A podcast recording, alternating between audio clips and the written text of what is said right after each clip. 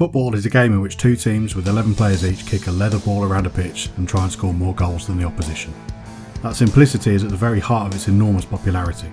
But when it comes to football as an organised sport, those 22 players are just one component. Football needs people to make it happen. People who train and manage the players, officials, medical staff, administrators, supporters, and that barely scratches the surface.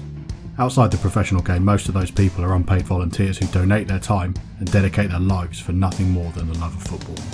In England, they prop up a vast grassroots phenomenon. Saturdays aren't the same without them. I'm Chris Nee, and in this new podcast, I'll be talking to these sporting heroes, one on one, about their lives in the game, but outside the spotlight.